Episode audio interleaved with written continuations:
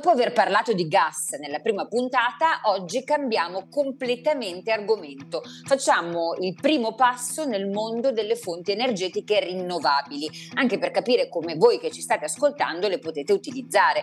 La buona notizia è che per una volta siamo in cima a una classifica virtuosa.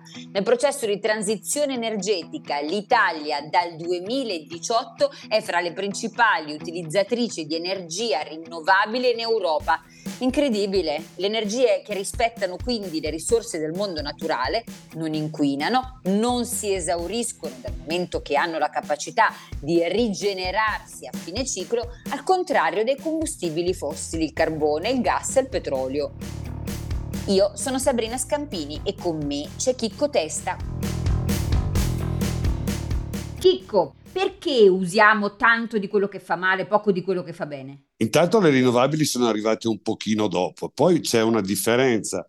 I combustibili fossili costavano poco, erano largamente disponibili e soprattutto producono energia quando la vogliamo noi, mentre invece le rinnovabili dipendono da quanto sole c'è, da quanta acqua c'è, da quanto vento c'è. Le principali fonti rinnovabili sono quelle che provengono dall'acqua, il sole, il vento, le biomasse, le maree, le correnti marine. Dalle maree, no, le, le maree, lascia stare, le maree non hanno tanta energia ma non producono energia per noi. In un futuro può darsi che anche le maree e le correnti marine, per il momento zero. Quindi più di tutto co- cosa c'è? In Italia sicuramente l'idroelettrico, l'idroelettrico è una fonte storica, pensa che fino al 1964... No! ma va, dai che hanno già cambiato e stanno ascoltando... Fino al 1964. Lascia stare, non mi interessa. Dell'idroelettrico parliamo in un'altra puntata perché poi c'è tutto il tema della siccità. Va bene, va bene. Oggi facciamo una cosa semplice. Cose serie, sì, cose serie. Facciamo una cosa semplice. Oggi parliamo dell'energia solare che produce quasi il 10%, quindi è piuttosto importante.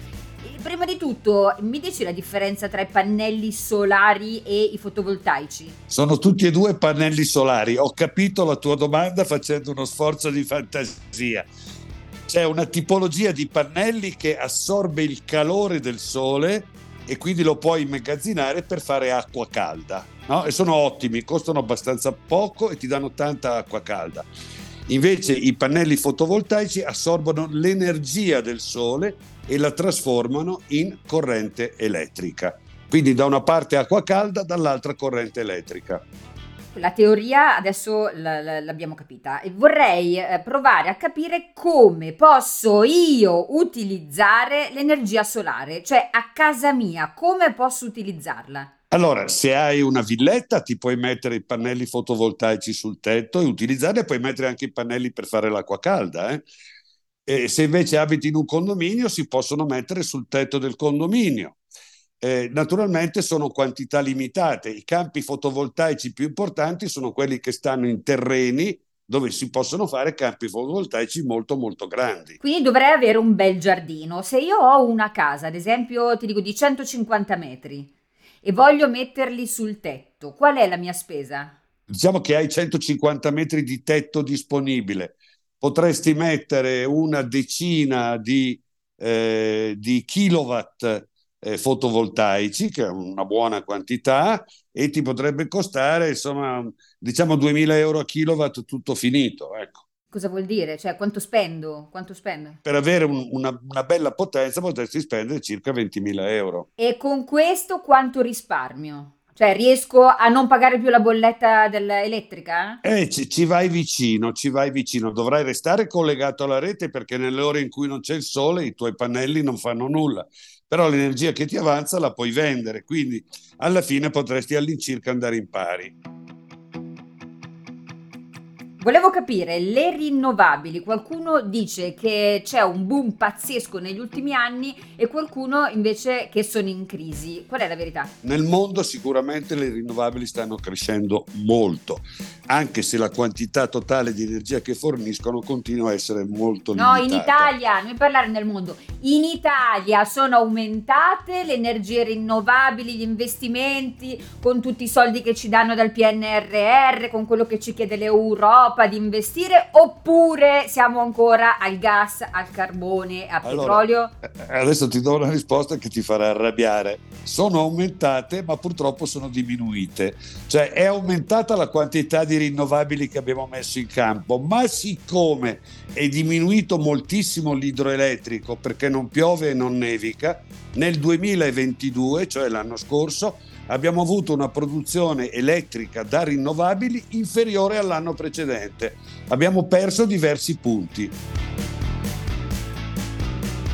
Se chi ci ascolta come me vorrebbe inquinare di meno ma non ha un tetto eh, di una casa singola oppure un grande giardino dove mettere i pannelli, può scegliere una compagnia tra quelle che forniscono energia presa da fonti rinnovabili ma posso essere sicura che effettivamente siano rinnovabili e quanto mi costa, di più o di meno? No, ti costa più o meno uguale puoi essere abbastanza sicura. Dobbiamo, avere, dobbiamo sapere che l'energia rinnovabile fa il 30% dell'energia totale, ma quando è finita quella non ce n'è più e siccome i kilowattora sono tutti uguali, quando arrivano sulla rete non è se sai stanno venendo dalle rinnovabili o se stanno venendo dal carbone o dal gas, qualche problema ci può mm. essere. In futuro, secondo te, potremo sostituire combustibili fossili con le rinnovabili?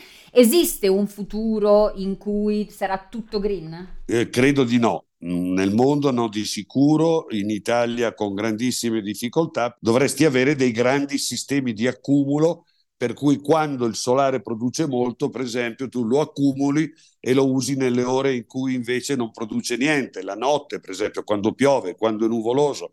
Però questo richiede investimenti enormi. Se mi chiedi cosa succederà fra 50 anni, onestamente non ti so rispondere. Diciamo, per i prossimi 20-30 anni no di sicuro.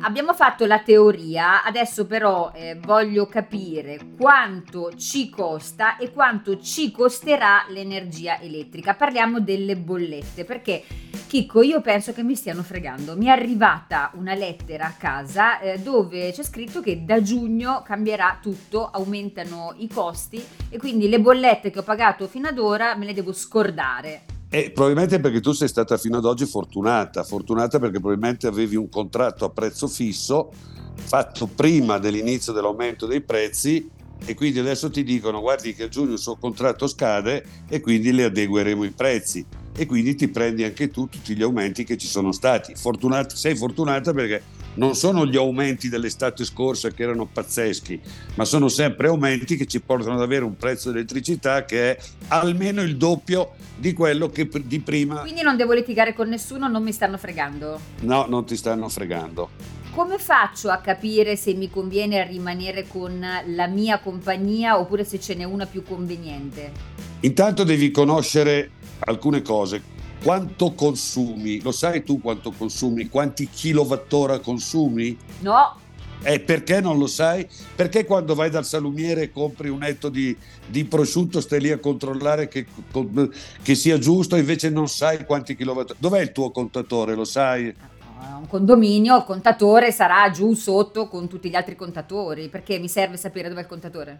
Sai cosa dovremmo fare? fare una battaglia per avere i dati del tuo contatore sul telefonino e giorno per giorno vedere cosa stai consumando. Mi fregano quindi, tu mi stai dicendo che mi fregano, mi fanno pagare più di quello che io consumo. No, non è che ti fregano, ma ci possono essere degli errori, ci possono essere delle diversità, cioè sapere quanto si consuma e controllare quanto si consuma mi sembra l'ABC Comunque, per scegliere il miglior fornitore ci sono molti siti internet, a cominciare da quello dell'autorità dell'energia. Arera. Fanno, Arera, che fanno, la comparazione, che fanno la comparazione tra le diverse offerte. Però devi sapere quanto stai consumando per scegliere l'offerta migliore. Allora, io ho portato la mia bolletta perché voglio uscire da qua che ne so qualcosa di più. Um, mentre parlavi ho controllato e io consumo all'incirca 1400 kWh all'anno. Sono brava?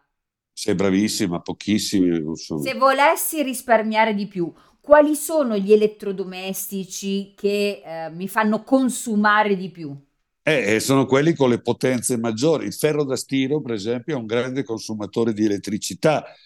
e poi ci mettiamo la lavatrice, ci mettiamo la lavastoviglie, ecco questi, questi se qualcuno ha lo scaldabagno elettrico, lo scaldabagno elettrico, ovviamente il condizionatore d'estate è un grande mangiatore di energia elettrica. Ma riusciamo a capire un'ora di ferro da stiro quanto mi costa?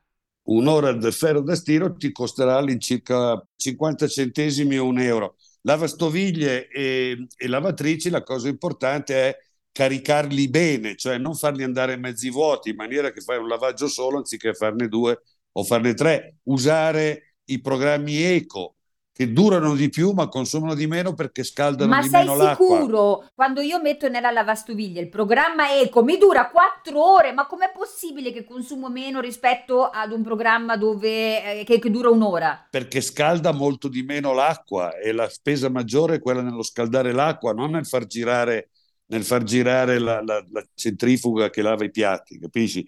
Se, se, fai questo e lo fai bene, risparmi, puoi risparmiare facendo queste cose che ti ho detto, puoi risparmiare un centinaio di euro all'anno.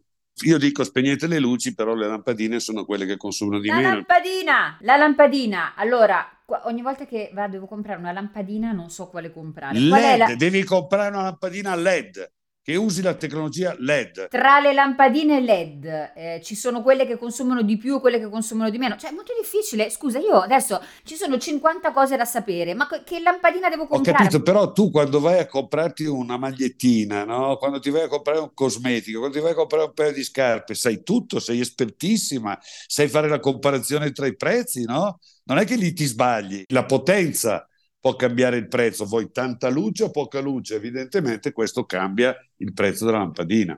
Ma sai quante volte sono andata a comprare le lampadine? Sono tornata a casa e non illuminavano niente, erano bassissime. Mi, mi, dici qual è il minimo per una lampadina che ti serva per fare luce in una stanza? Devi comprare una lampadina che abbia una potenza equivalente, diciamo, di 100 watt. Con 100 watt incominci ad avere una luce decente. Torniamo al costo della bolletta perché io ho l'ansia che da giugno mi aumenta tutto. E è diverso se io li uso, uso gli elettrodomestici di giorno o di notte? Cioè se uso di notte eh, per la felicità del mio vicino di casa, la lavatrice e l'asciugatrice consumerò di meno? Sì, ci sono dei contratti che si chiamano biorari che applicano tariffe diverse per il giorno e per la notte. Quindi lo puoi fare, però poi devi essere brava a far funzionare tutte quelle robe lì la notte perché se le fai funzionare di giorno paghi di più.